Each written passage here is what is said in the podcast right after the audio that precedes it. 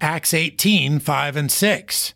And when Silas and Timotheus were come from Macedonia, Paul was pressed in the Spirit, and testified to the Jews that Jesus was Christ.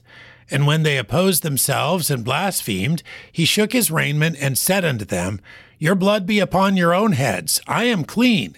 From henceforth I will go unto the Gentiles. The message of Christ will be rejected by many. God does not hold us responsible for the decision of the hearer.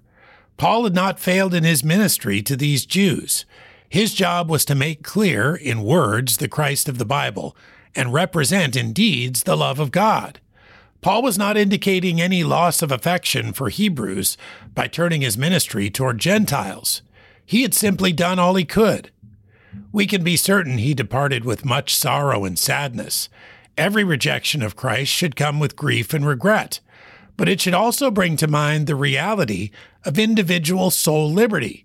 We ought to be faithful, leaving the results of our efforts up to him. Acts 18 5 and 6. And when Silas and Timotheus were come from Macedonia, Paul was pressed in the Spirit, and testified to the Jews that Jesus was Christ. And when they opposed themselves and blasphemed, he shook his raiment and said unto them, Your blood be upon your own heads. I am clean. From henceforth I will go unto the Gentiles.